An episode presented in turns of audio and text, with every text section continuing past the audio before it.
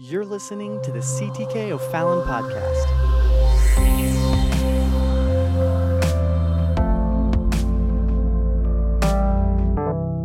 Psalms 119, and let's go to verse 103.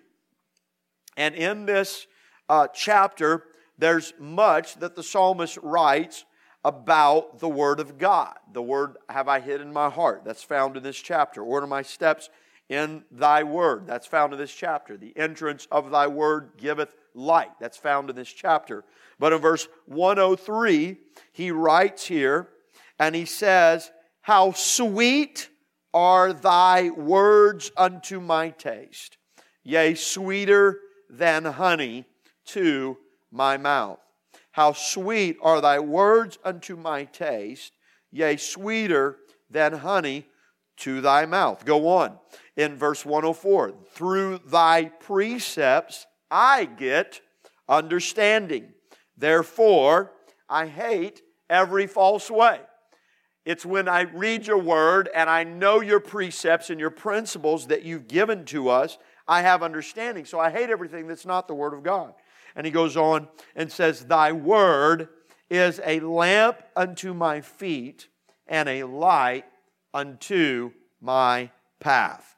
So we want to give authority to the Word of God, leverage the Word of God in our life.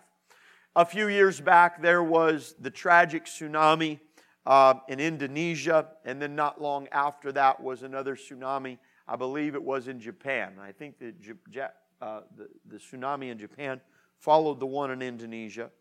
And uh, tsunamis are this incredible force that absolutely devastating. It's hard to comprehend. The Indonesia tsunami, I think, was what something like 120,000 people passed away. It's just that's hard to even comprehend. That many people, uh, uh, lives lost in a moment.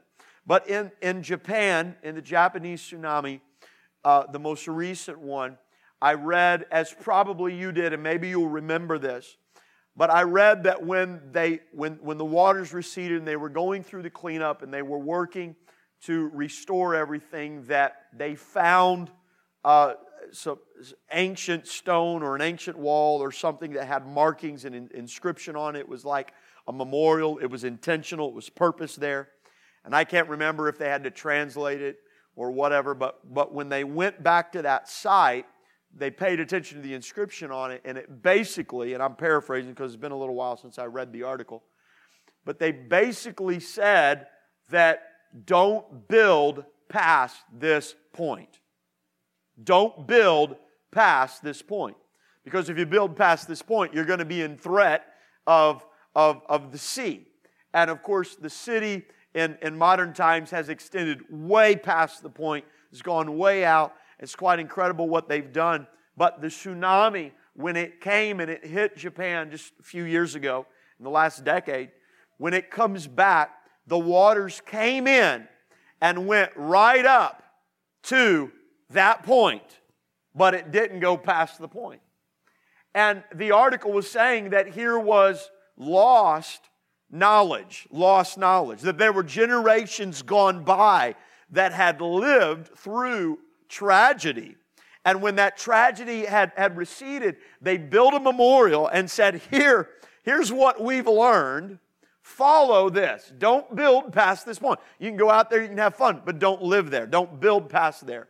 And of course, that's forgotten about. New generations come on, they forget about it, they go on. And it's the arrogance of a new generation that doesn't pay attention to old knowledge and says, Hey, I can do this and of course great devastation happened. Anybody remember anybody else remember reading about that story specifically? And it was fascinating when you think about that. Now we are human beings and so we don't possess all knowledge. We're limited knowledge. We i'm still learning things that people before me had already learned. Wouldn't it be great if you could download everything that you know and automatically give that to your children or to the next generation. It, it doesn't happen. Some things you can help, but most things they're going to have to learn on their own. They're going to have to figure those things out. They're going to have to know the limits for themselves. So in our humanity, we are limited. And it is arrogant for any of us, it's foolish for any of us to think that we can make it on our own, in our own intellect, without any damage, without any harm, without any tragedy coming. And so, uh, when we approach the Word of God, we understand that God has all knowledge. He knows all things. He knows, the Bible says, He sees the end from the beginning. That means that when He purposes and He does things in the beginning or along the journey, He already knows what's waiting for us at the end. And He's already purposed good things for us. And so, why would we not want to listen to the Lord? Why would we not want to trust the Lord? Why would we not want to uh, give authority to the Word of God? So, what I'm talking about tonight, what we're talking about when we say give authority to the Word of God, it literally means that I am going to allow the Word of God speak to my life, order my steps, direct my lifestyle, pattern and shape my worldview irregardless of my opinions, irregardless of my thoughts, irregardless of my preferences and my desires. I'm not going to trust myself, but I am going to trust in the Word of God. I'm not going to trust someone else, but I'm going to trust in the Word of God. I'm going to tell you, God's been around for a long time. That's a good place to say amen. If He hasn't, He's not God. So he's already seen some things, he knows some things, and so he gives us his word that he might help us. So I want to first, let's establish, sometimes in establishing what the word of God is, to the full measure of giving authority, let's establish what giving authority to the word of God is not. So there's three things that we'll highlight, and we visited this back in our series. We touched on it in 2016, and so I think it's okay for us to do a little review in the next moments. I want you to go to Genesis chapter number three. And if you haven't started a, a daily Bible reading program, or if you have, you're probably still somewhere in Genesis or you're reading through here. And I love the book of Genesis. I, I probably have more commentaries on the book of Genesis than uh, any other part of Scripture because Genesis is foundational everything. And we come to through the creation narrative, and now we see Adam and Eve, and they are in the Garden of Eden, and they are in this sort of utopian paradise. Every day they converse with the Lord, but throughout the day they are uh, living in this place that, that has some labor. God purposed Adam to work from the very beginning. Work was not, uh, this isn't in my notes, work was not the product of sin. God gave man a purpose at the very beginning. He said, This is your garden, and you're to keep it, and you're to care for it. But Adam, Adam did not have to toil to see it bear fruit. It was just an automatic. There was a wonderful benefit to that. And so here they are living, and we don't know the time that lapses in this, in this moment exactly. But along comes the serpent, the tempter, uh, the enemy. And he comes and he shows up in chapter number three. So if we're looking in Genesis chapter number three, we'll just read through here. And we'll begin at verse number one. And it reads Now the serpent was more subtle than any beast of the field which the Lord God hath made. And he said unto the woman, Now, first of all, you know something's unique because you have a talking serpent. And he said unto the woman, Yea, hath God said, Ye shall not eat of every tree of the garden? And the woman said unto the serpent, We may eat of the fruit of the trees of the garden, but of the fruit of the tree which is in the midst of the garden, God hath said, Ye shall not eat of it, neither shall ye touch it, lest ye die. And the serpent said unto the woman, Ye shall not surely die. For God doth know that in the day ye eat thereof, then your eyes shall be open, and ye shall be as gods, knowing good and evil. When the woman saw that the tree was good for food, and that it was pleasant to the eyes, and a tree to be desired to make one wise, she took of the fruit thereof, and did eat, and gave also unto her husband with her, and he did eat. The eyes of them both were open, and they knew that they were naked, and they sewed fig leaves together and made themselves aprons. And we go on. God shows up and God begins to call. Where are you at? They were hiding from the Lord. And now, for the very first time, there is separation between God's creation and the Lord. And so we, we, we know the story, but I, I want to highlight three things that the serpent does here. Three things that the serpent does.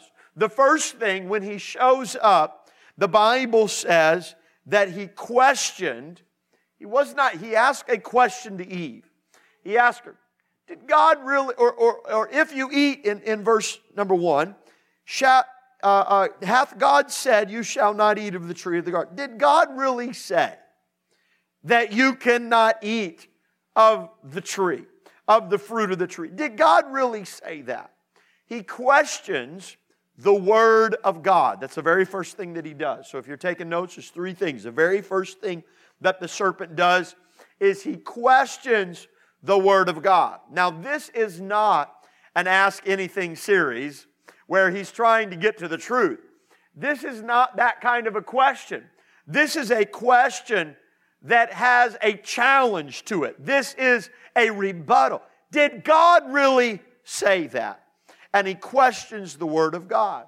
And of course, Eve falls for the trap immediately and she begins talking back. The Bible says in the New Testament, Paul writes and says, Give no place to the devil. I'm going to give you a good defense tactic, and that's it. The next time a talking serpent comes to you, don't talk back. Amen? Now we laugh at that, but let's think about it. The next time that the enemy comes into your life and begins to challenge things that God has done or God has spoken, don't even carry a conversation. The Bible says that the Lord responded to, to, to Satan in the wilderness with the Word of God and get behind me. Get behind me. I, I, I, don't, I don't even need to have that conversation. I'm not even going to challenge the Word of God. Now, I question, I ask questions to find understanding about the Word of God because I want to know God's Word in my life. But I don't ask questions to challenge the Word of God. So here's what giving authority to the Word of God does. Number one, when you're reading through the Word of God and I see something that maybe I'm not comfortable with or I don't like, or I'd rather just pass over, or I'd rather just skip on through. Let, let's skip this part and let's go on to the next part. No, you let the Word of God speak in your life.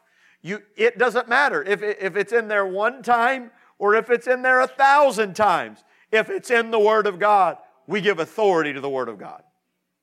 You say, well, you know, I see, I, I see what's in the Word of God, but that's just not the way, that's just not the way my, my dad believed it.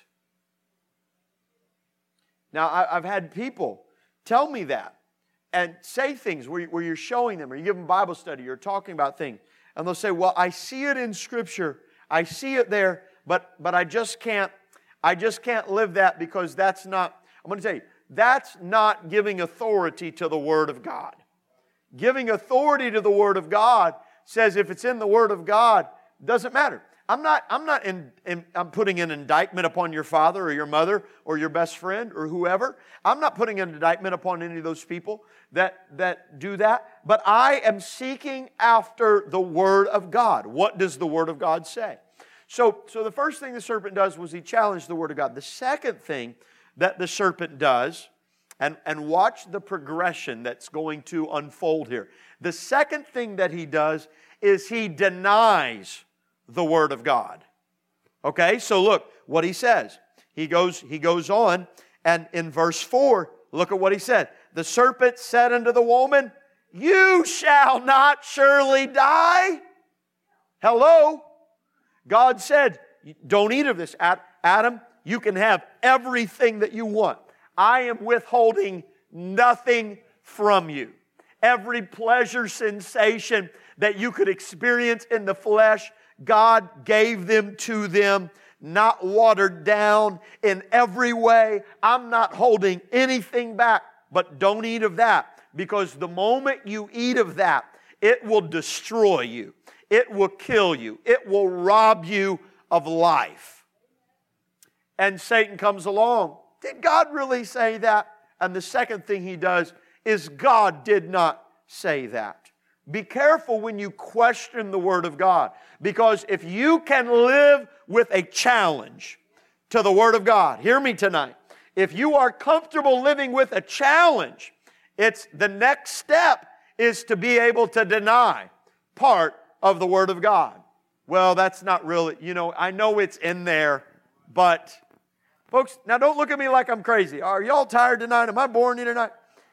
Okay, because I want you to know.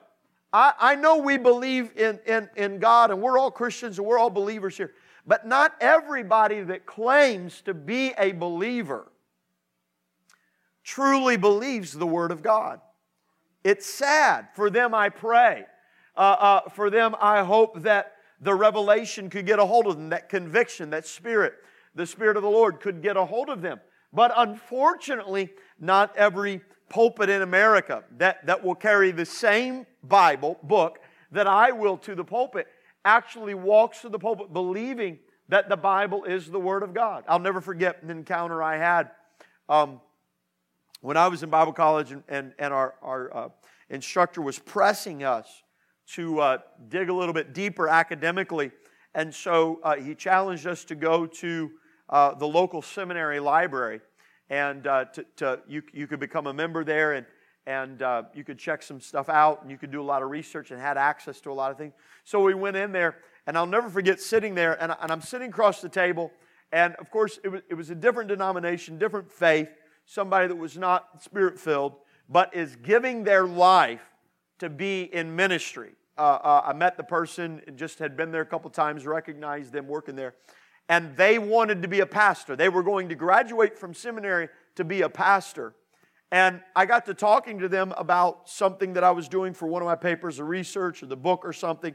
And we got to talking about the Word of God, the Bible. We got to talking about the Bible. Imagine this I'm in seminary at the seminary library and we're talking about the Bible, and it wasn't very far into the conversation, and all of a sudden I realized why the, the, what I was saying wasn't clicking.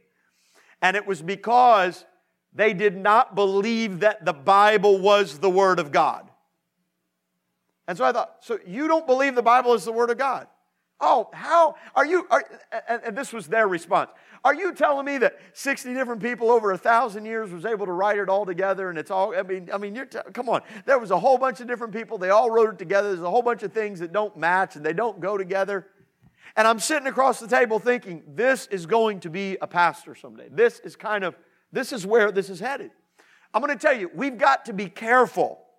That's why you have heard me say this, and I, and I say it uh, I, I don't want to stop saying it. Be careful that your relationship is not built upon a personality. I, I hope you like my preaching. That makes me, that flatters me. But can I tell you, at the end of the day, it doesn't matter if you like Andrew Romine's preaching or style. What matters is if you have a love and a relationship with the Word of God and the book. Because the personality will come and go. I, am human. I'll stumble. I'll fall. I'll make mistakes. I, I won't be around forever, but the Word of God is forever settled. Amen. And you can stand on the Word of God. You can bank on the Word of God. Men change their minds. Men go through situations, but the Word of God never changes. And so, I, I referenced this the other night. I am your pastor in as much as the Word of God leverages me to be your pastor.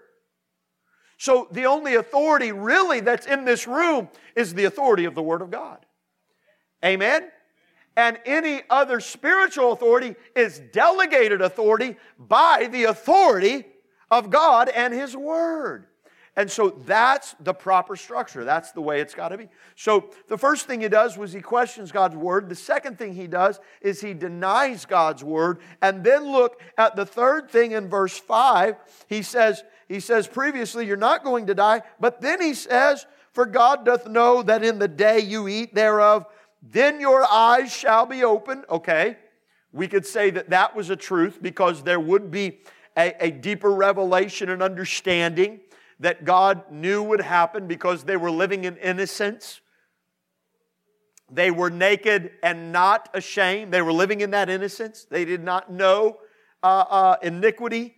But then he goes on and he says, And you or ye shall be as gods.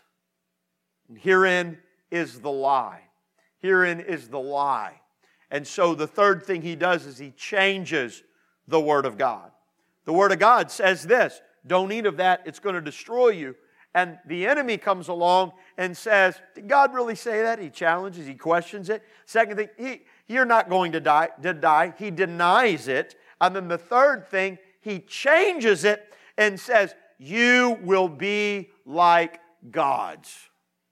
Let me tell you, it's a lie of the enemy that tells you that there are greater benefits and that there are greater pleasures to be explored outside of the confines and the protections of living for the Lord. And every single time, every single time, the prodigal ends up in, in, the swine pit thinking, why did I do this? If I could just go back. Every single time. It's the foolishness of the next generation that thinks that they are going to be different than the previous generation. And you got to pass all kinds of memorials that are saying, don't live past this point. You can't go past this point. It's arrogance. And here's the word of God giving us, giving us liberty amen, to truly live. When I live within the parameters of God's word, I real that's where real liberty's at. Amen. But it's a lie of the enemy how many times have you heard people say, oh, you know, a church is, is so confined, it's so restrictive? Man, when I can do what I want, I can, I can be what I want. God has given us wonderful liberties. It's sin that is restrictive. You walk into the crack house and you see the person grabbing the same needle, knowing that they are threatening disease in their life, but yet they're bound by the addiction. That is not liberty. But it is a lie of the pit of hell that comes, that changes the Word of God. So, those three things, those three things questioning God's Word, denying God's Word, and changing God's Word. Be careful when you deny the Word of God, when you don't receive the Word of God in your life. If I preach something, I'm going to give an account before the Lord for everything that I preach. And as the pastor of this church, I'm going to give an account for those things that are taught, for those things that are preached here in this local assembly. I will not give an account for your decisions and your responses. You will give that account. I won't give that account. The only account I would give where the, the, the effect, uh, uh, proverbially speaking, of blood being on my hands is when I question the Word of God, change the Word of, deny the Word of God, and change the Word of God to give you a lie, like telling my son it's okay and safe to play with knives, play in the street, do whatever. No. Then, then I'm going to be responsible for that. But you are going to give an account, amen, for the Word of God. So if I ever preach something, uh, teach something, and, and, I've done that in, in 39 years, I, whether it was uh, uh, whether, whether it's been uh, other places, I, have had people come up and say, Well, I, I just cannot accept, I just cannot accept. You pick whatever it is. I cannot accept that I need to be baptized, or I cannot accept that. Um, you know, I've, I, that, that this is, is really addiction, or I cannot accept that, um, you know, God wants me to live, and they go with their whole thing. I'm going to tell you, when you reject the Word of God, you're not rejecting the person or the preacher, you're, or you're rejecting the Word of God. If what they are saying is the Word of God.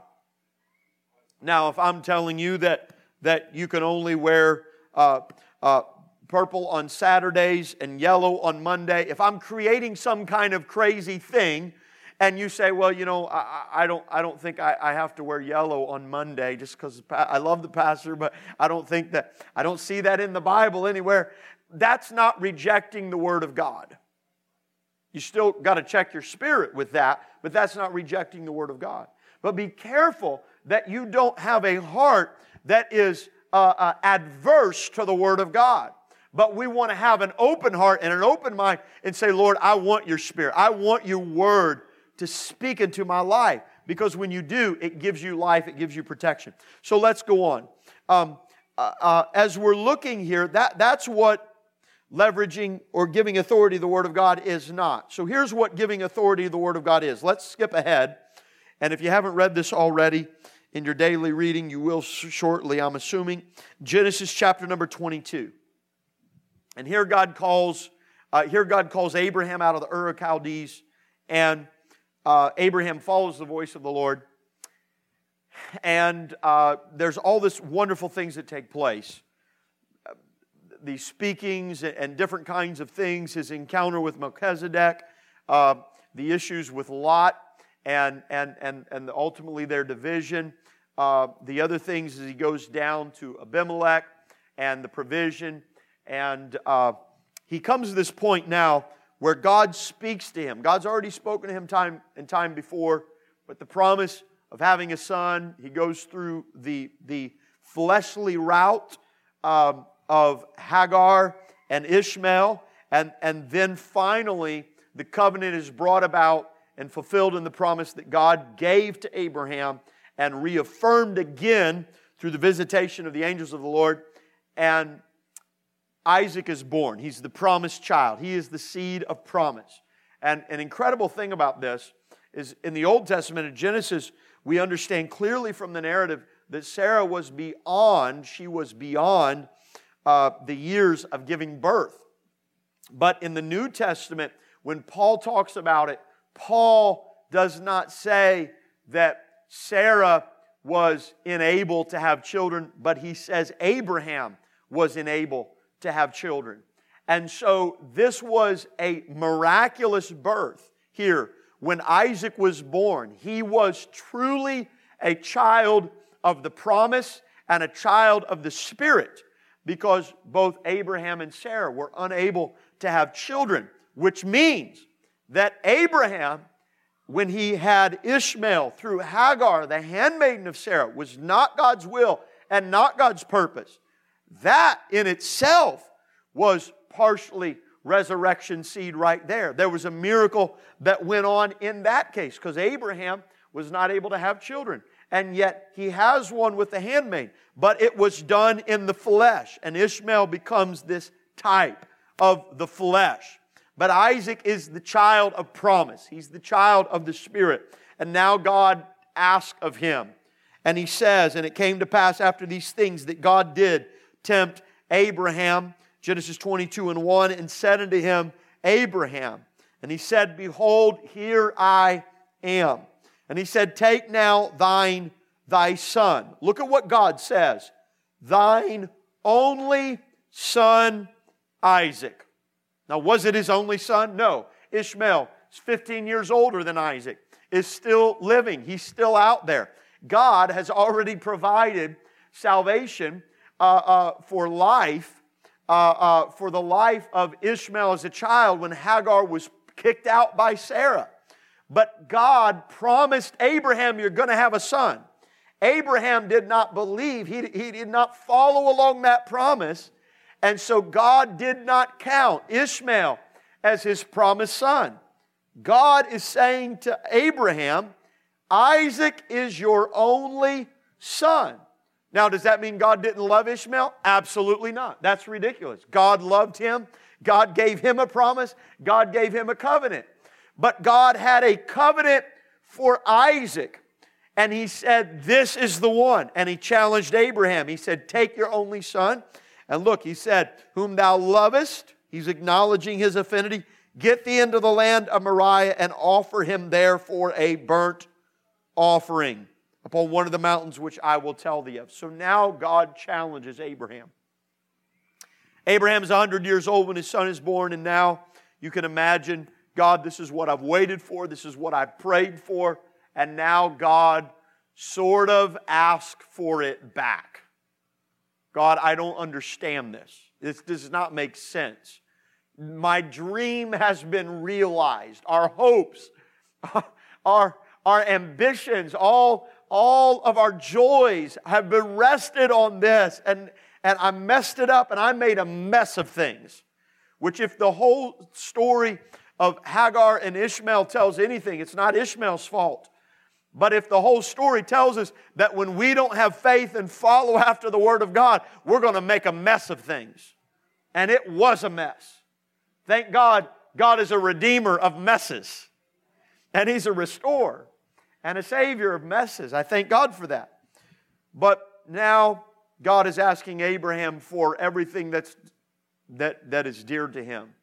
And the Bible says and Abraham rose up early in the morning. Look at this. The next day, early in the morning. There was no delay, there was no waiting.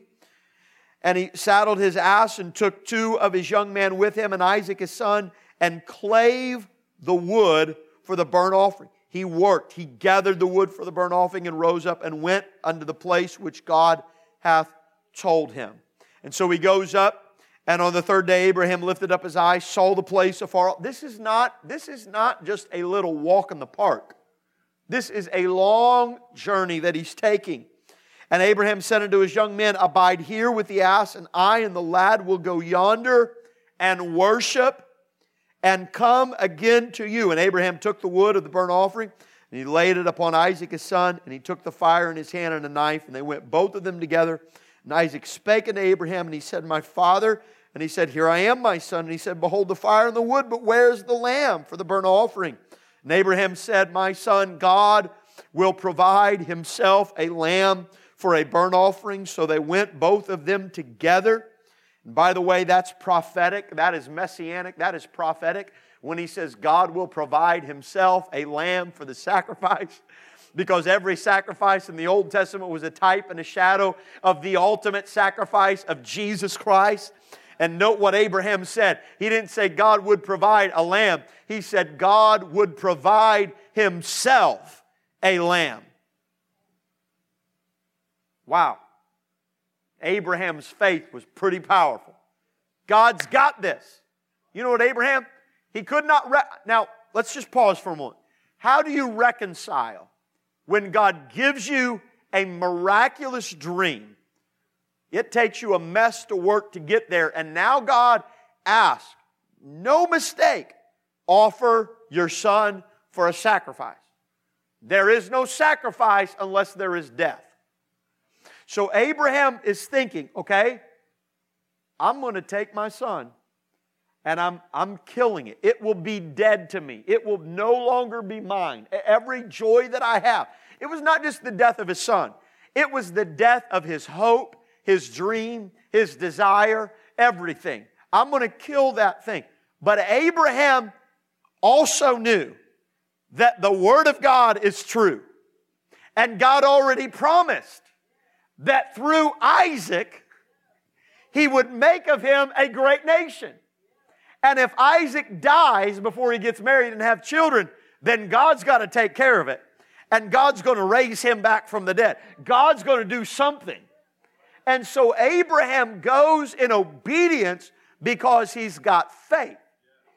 At the moment, I'm sure he did not understand how it was going to play out. And can I tell you this? Sometimes in life, you and I cannot reconcile how God is going to keep his promise and yet ask of us something so great that we can't understand. Is this making sense? I can't reconcile. God's asking me something. I can't make sense of it. But I also know that there's a promise that God gave me. I can't make sense of it, but I know God's going to work it out. That's what Abraham was saying. And can I tell you, God worked it out. Look at what he says in verse 12. Uh, uh, no, let's, let's go on. Verse 9. And he came to the place which God had told him, and Abraham built an altar, laid the wood in order, bound Isaac, his son, laid him upon the altar, upon the wood.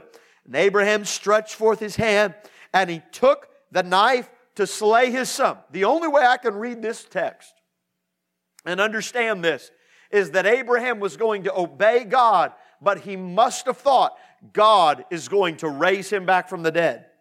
But as the angel of the Lord called to him out of heaven and said, Abraham, Abraham, and he said, Here am I.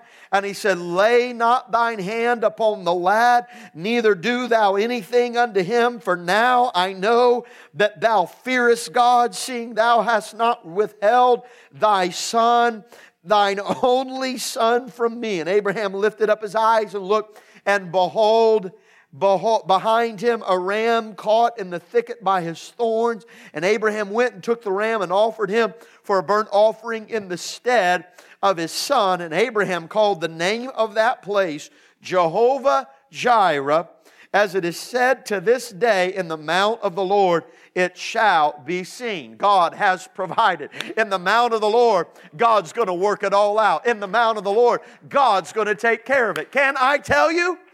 Abraham could have questioned God's word. He could have denied God's word. He could have changed God's word, and he would have missed out on the promise. He would have missed out on the great thing had he never been willing to offer it up to the Lord. That's what giving authority to the word of God looks like. Doing something that you don't understand. God, I don't know why you'd ask this of me. I, I don't know. I can't make sense of it. And I'm going to tell you, in this life, we can't reconcile everything. Is that all right? There are some things in this life we cannot answer. Why certain things happen. We cannot answer. Song says, we'll understand it better by and by. By and by. Someday, it's all going to make sense. Someday, His purpose, His glory will be revealed. But right now, we, we, we see in the glass darkly. We, we don't know everything. We don't understand everything. But one thing I can do, and that is I know the Word of God is true. And I know God sees what I don't see, and so I'm going to trust in the Word of the Lord. Somebody put your hands together tonight. Hallelujah. Hallelujah. God's got it. He's working it out. He's working it out for your good. My, my wife tells the story. She likes to tell the story often of, of times where the Lord's moved on her when she, before we were married, when she was a young person, she, raising money to go on missions trips. And I think she went on three or four different trips and changed her life, impacted her, her thinking and heart for ministry. And one time she had all of her money raised, she was ready to send it in. And, and there was a special service, and God moved on her, and she said, I felt so definitively that I was to give all the money that I had raised for the trip and to give it to this cause. And so she did. She was obedient to it. And she took that money that she had raised for the occasion and the trip, which was the heart, her heart's desire, her purpose, her dream. And I think that was her trip to South Africa. And instead, she gave it to the cause of the offering that had been presented at her home church. And after, I don't know, it was however many weeks later, someone came up and said, I don't know why, but the Lord has impressed on me to write you this check. And this is, you know, back back in the day, mission trips were much cheaper back then. And I think it was somewhere over a thousand dollars that she had given and a thousand dollars that God supplied right back there because she was obedient to the word of the Lord. I'm gonna tell you, sometimes it is nervous. It's nerve wracking obeying the word of the Lord. Anybody know what I'm talking about? And you're wondering, God, I, I'm, I'm, I, I'm, I don't know, Lord. I'm out of my comfort zone. I'm out of whatever you're asking me to do here. But when you obey the Word of God and you give leverage to the authority of the Word of God in your life, it is amazing to see how many doors God will open up and things God can begin to do and how God can work inside of your life. So, Abraham gave authority to the Word of God. So, tonight, our question is this Are we willing and are we obedient to the Word of God that's speaking in me? What does the Word of God say? It does matter what the Word of God says. I don't want to live in a manner that is contrary to the Word of God.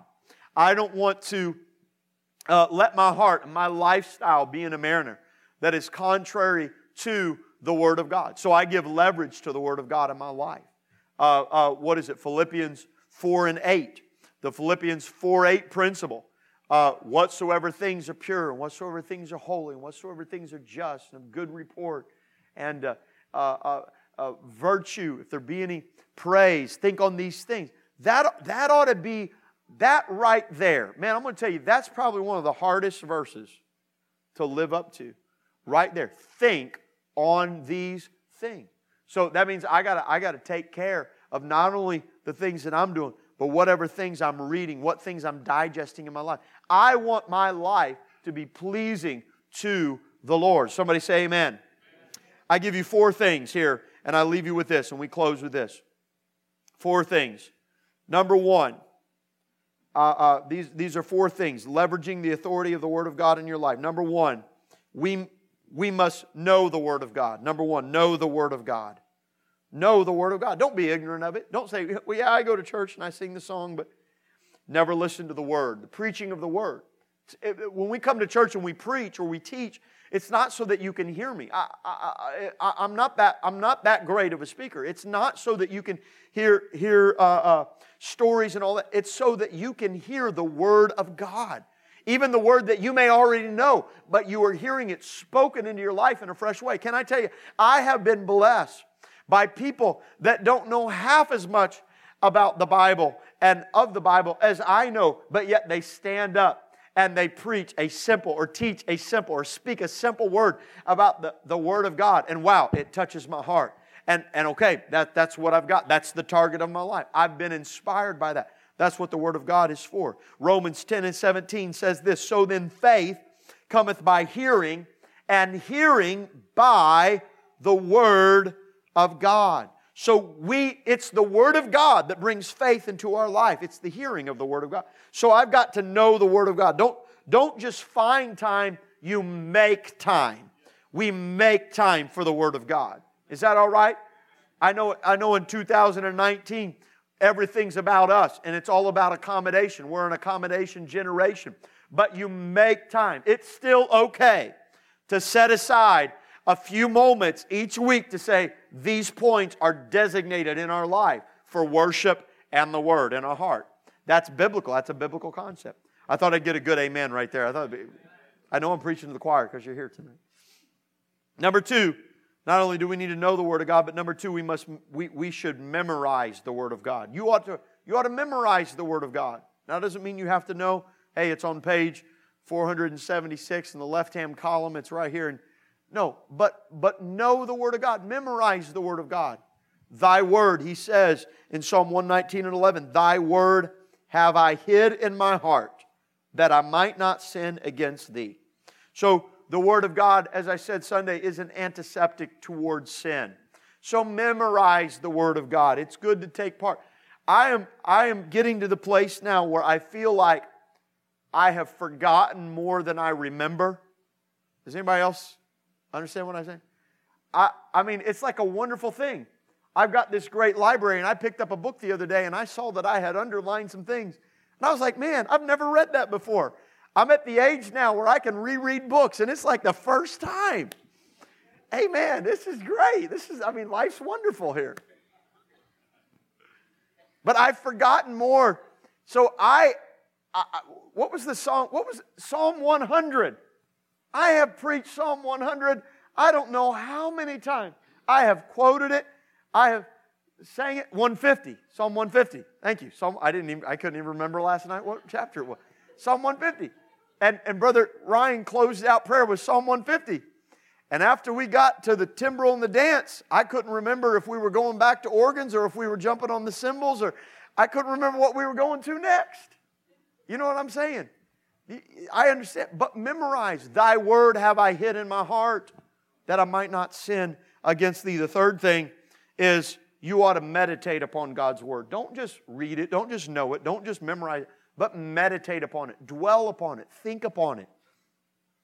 Psalms 1 and 2 says, But his delight is in the law of the Lord, and in his law doth he meditate day and night. The precepts of God, as we read, give understanding.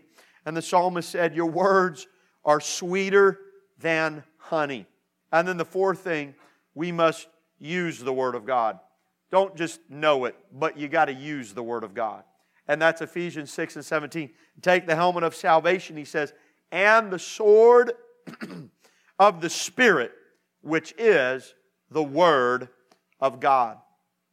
You use the Word of God. God has given us, amen, a weapon to our defense. when the enemy came and tempted Jesus in the, gar- uh, uh, in the wilderness, at the end of the wilderness, every, every one of those temptations, the Lord responds with a word from the Lord. And if you go back and look, he's quoting Deuteronomy. And he goes back and he says, It is written. Now he's just walked 40 days in the wilderness.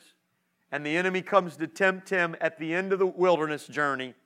And, and, and Jesus says, It is written. You can't confront temptation unless you know what was written. You, you can't say, It is written. Hold on a minute.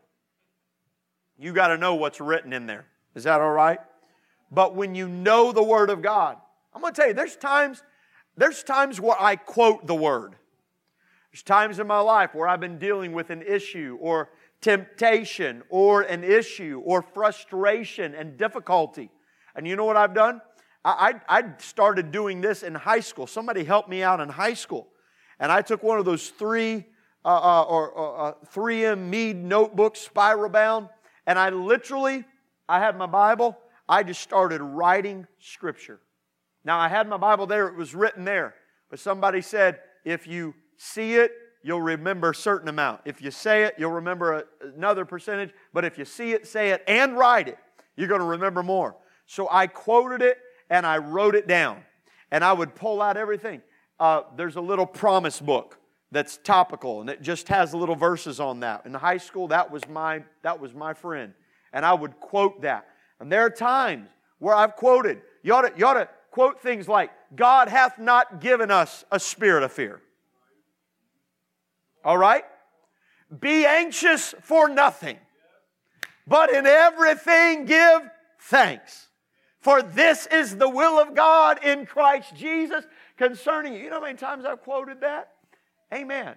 And, and you quote scripture, it brings strength back into your life. So leverage the Word of God in your life. Try leveraging the Word of God. These are practical things, practical things you can take, put in your toolbox, and go home. Stand together. Amen. Lord, in Jesus' name, God, I thank you tonight. I thank you.